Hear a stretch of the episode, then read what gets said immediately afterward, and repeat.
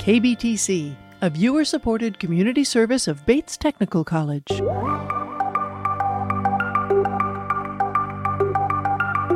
From KBTC Public Television Studios in Tacoma, Washington, welcome to the Steve on the Street podcast. A closer look behind the headlines as public policy and current affairs impact the real lives of real people.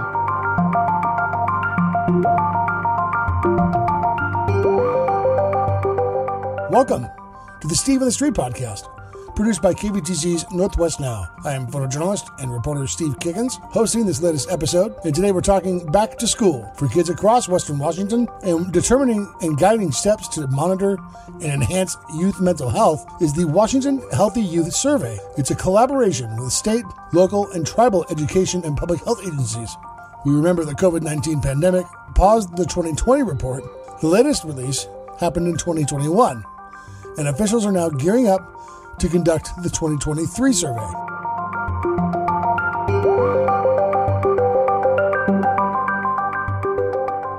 Today we're speaking with the State Department of Health, Dr. Maayan Simckes.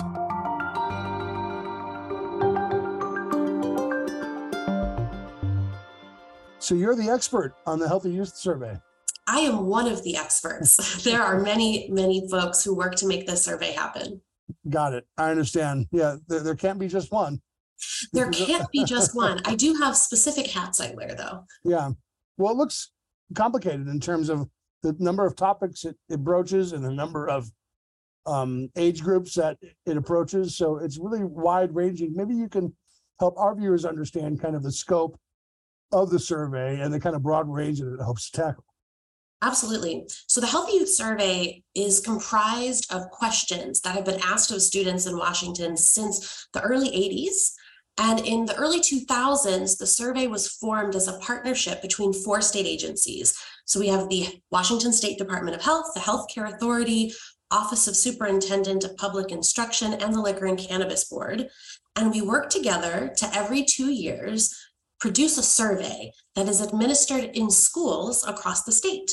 It is directed primarily for students uh, in sixth, eighth, 10th, and 12th grade, so about 12 to 18 years old. And it covers a huge range of topics, everything from basic demographics and age, uh, race, ethnicity, for example, to things like how they're doing in school. Do they do school activities? What about substance use, mental health? Do they like to do sports after school? How do they feel about their future? So we really want to understand youth from their own perspective. And it is the most robust source of information that we have about youth by youth in the whole state. Are you finding that youth, uh, out of all of those ages, don't really have a problem telling you exactly how they feel and exactly what they're getting into? Students love to share information and they love to tell us about how they're doing. We have done some focus groups with youth. We've invited them to be part of the process for revising and testing questions. And anytime we have students engage with us, they're fascinated, first of all. They want to understand when they give us information, where's it going? How's it being used to help them? How do we take this information and turn it into programs and resources for youth? So there's a lot of eagerness, to be honest, to tell us about what their experiences are. And we love getting to hear from youth about how much they not only appreciate the project, but that they get to go back and use some of the information that we make public online. Fascinating. Let me ask you about the last um, you know handful of years, just mm-hmm. because you know everyone got thrown for a loop with this pandemic and all the subsequent actions and reactions to it. So how did that kind of change in terms of response and uh, the number of students that participated and what are some of the findings that may have changed in that kind of pocket of time compared to this latest survey, which I believe was 21? Yes. So terrific question. Um, just background for you. I'm turning off my interviewee kind of mode for a second. We did the survey in the even years in 2020, we postponed it till 2021. The next survey is 23. Yeah. So it comes this fall, just, you know. Right. So to your question, Uh, the COVID pandemic really had an impact on the way that we do the survey. So historically, we've done the survey in even years going back to 2002. In 2020, we said, you know what, a lot of students aren't in the classroom. We need to figure out how to make this work. So our agencies got together with our planning committee. We looked at the technology available with our contractor. And we ended up moving to a fully online survey with the exception of a small number of places that still wanted paper. And we postponed the survey to 2021. When we did the survey in 2021, we did still see a reduction in the number of students who took the survey. So in 2018, there were around 235,000 students across the state who did the survey. And in 2021, we had about 208,000 who took the survey. So there was a bit of a drop, but frankly, that wasn't surprising. And we were really pleased with the turnout. It was really terrific to know that schools were able to administer the survey in an incredibly difficult time. Schools were being asked to do the unimaginable. Students were facing absolutely wild experiences, unprecedented, as everyone's heard that word quite a lot over the past several years but it allowed us as a survey team to evolve and modernize our approaches. And you asked a little bit about the results. What did we see in the findings? So data from 2021 are a little complicated to interpret, partially because we don't really know what some of the changes we saw mean.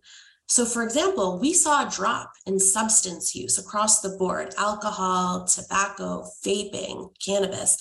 And we don't know if that's because parents were with their kids more at home, if kids just weren't attending social gatherings, so they weren't having exposure, or maybe there was actually a reduction because youth heard about a respiratory illness and didn't want to use, you know, respiratory inhalants, cigarettes, vaping, etc. We don't actually have an answer with just one year of data. So what we're looking to do now in 2023 when we administer the survey and then in future years is track that trend. It started to drop pretty severely in 2021. We want to know is it going to continue to drop? Is it going to level off or might it start going back up and leveling out to where we saw it pre COVID? And we really don't know until we get more data. So that's part of why the survey is evolving over time.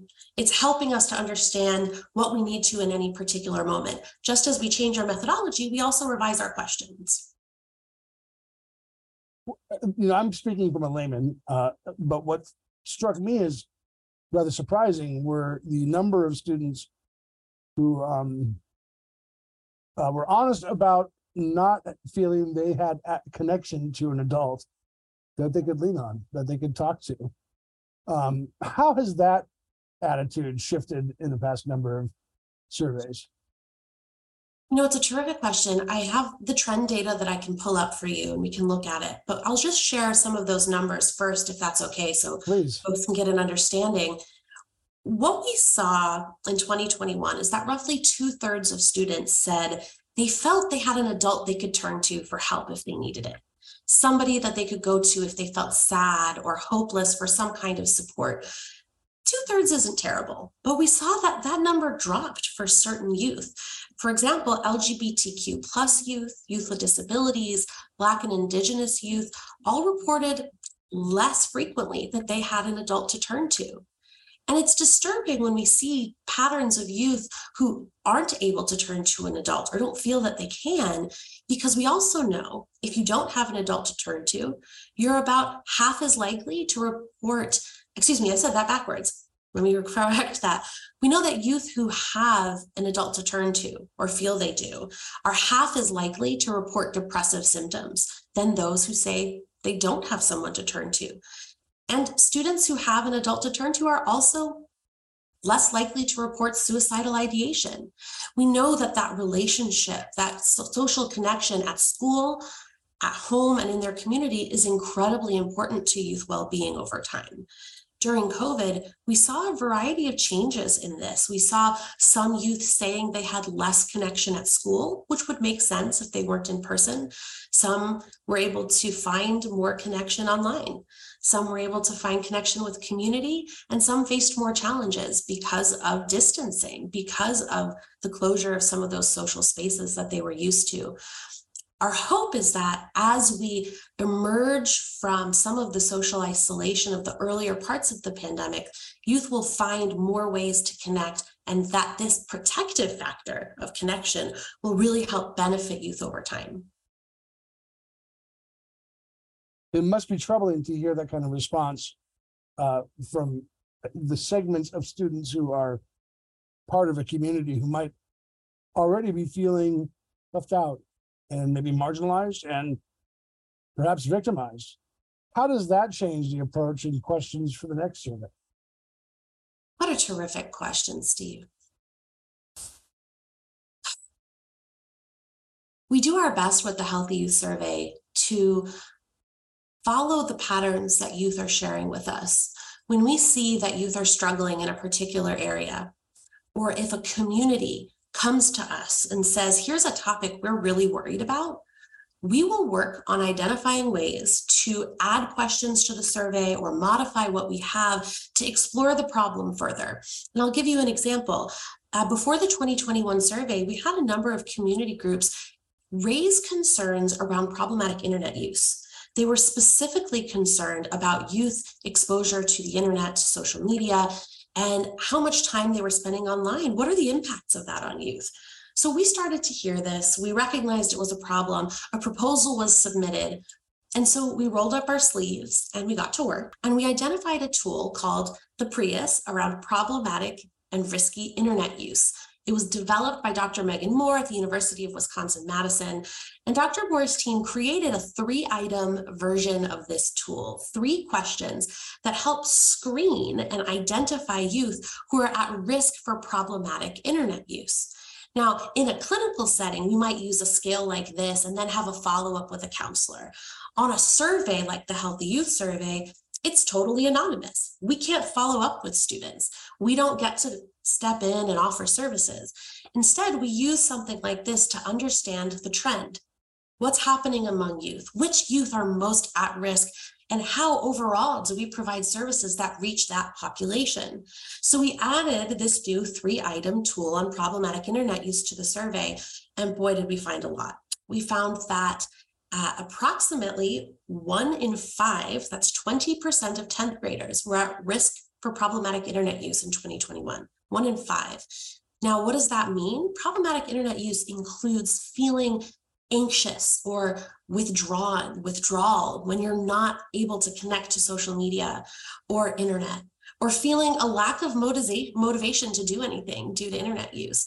So, if you're feeling anxiety or withdrawal or a lack of motivation because of your internet use, that seems like a really challenging way to be a kid and try to go to school and participate in activities and be part of your family. But not only that, we know that 10th graders who reported problematic internet use were also two times more likely to report depressive symptoms and 2.3 times more likely to report suicidal ideation or considering suicide. We know that problematic internet use is higher among populations that are already set up structurally to be more disadvantaged, that already faced more barriers to well-being, like LGBTQ plus youth, youth with disabilities. And we know for some of these populations, social media can actually provide a positive benefit. It can provide community, it can provide support and social connection when sometimes you can't find it in your physical geography, what's around you. And there are always risks. The risks and benefits are challenging. And I think we're trying to answer the question, although this survey is likely not going to be able to do it on its own. How much is too much when it comes to social media? And what kind of social media interaction is okay? And what kind might be more problematic? Maybe if we take just a step back, I just have a couple more questions for you. And uh, some some of the other questions and, and responses that struck me as concerning were the, were the number of young folks talking about feeling anxious and depressed. Now it's been a long time since I was a child. Uh, you know, I had those days, but um, the numbers that they described in the 21 survey, frankly, were shocking to me. I agree. In 2021, we had a lot of youth in our state reporting anxiety.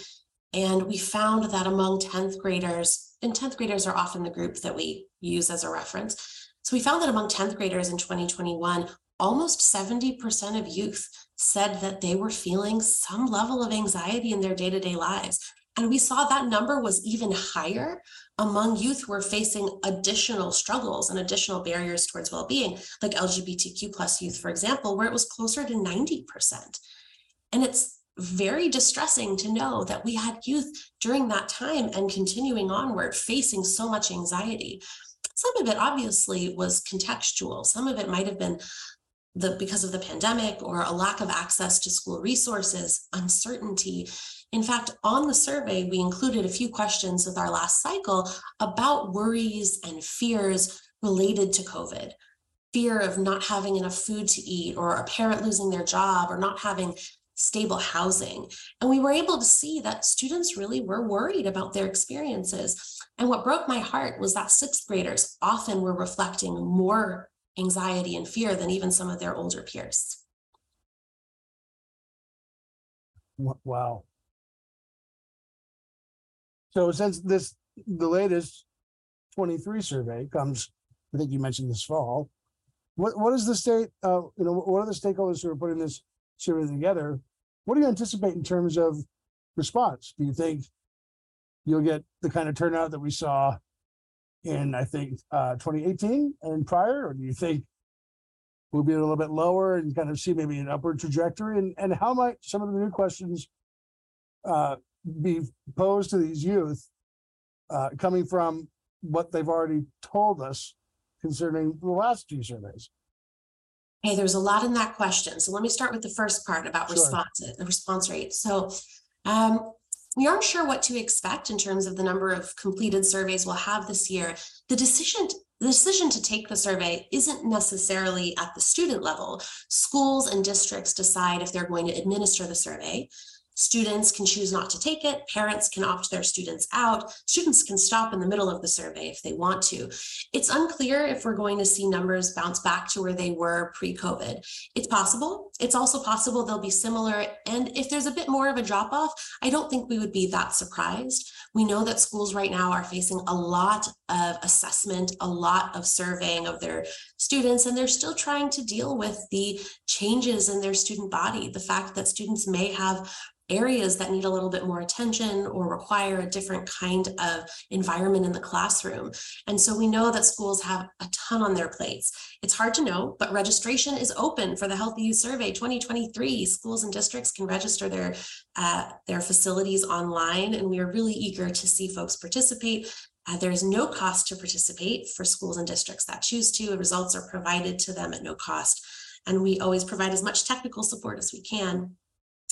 Your second question, can you repeat that portion of that for me? No, let's see, I, I, I think you covered, we covered just the, the first couple. I think the one that were uh, kind of, that was outstanding, uh, was what kind of direction could some of the questions in the twenty-three survey go in terms of what you had heard in the past surveys? So how, how might we change the questions or? If, if that's even a reality, if that's how that goes. Hmm, okay. Trying to think the right way to kind of describe this without getting too in the weeds for you, Steve. So the survey goes through a two-year cycle, and each cycle there is a window where we accept recommendations and requests for revisions. So after the 2021 survey, actually during it, we were already starting the process of revising the 23 survey. So we've started to make some, or we made some modifications already to what's coming in the fall.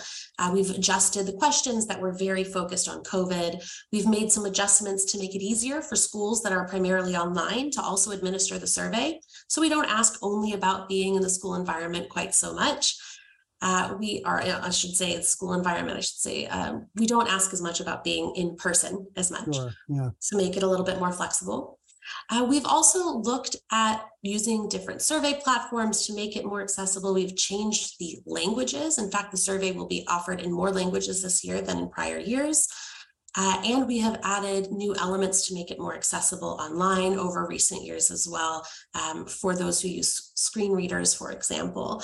So we're hopeful that the question revisions and recommendations we received from community partners, from parents, from students, from colleagues in government, from legislators, will really help to address some of the emerging concerns with youth it's also hard to know if we're going to catch everything that we need to. So, for folks who are interested in learning more about the Health Youth Survey or contributing uh, their thoughts and recommendations, our website has a survey that is available year round where we are taking recommendations. We're always reviewing what we see.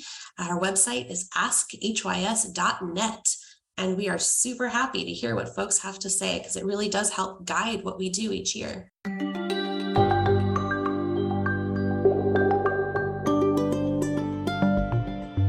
So, thanks to the State Department of Health, and thank you to Dr. Maayan Simckes, and thank you for joining us on the Steve on the Street podcast.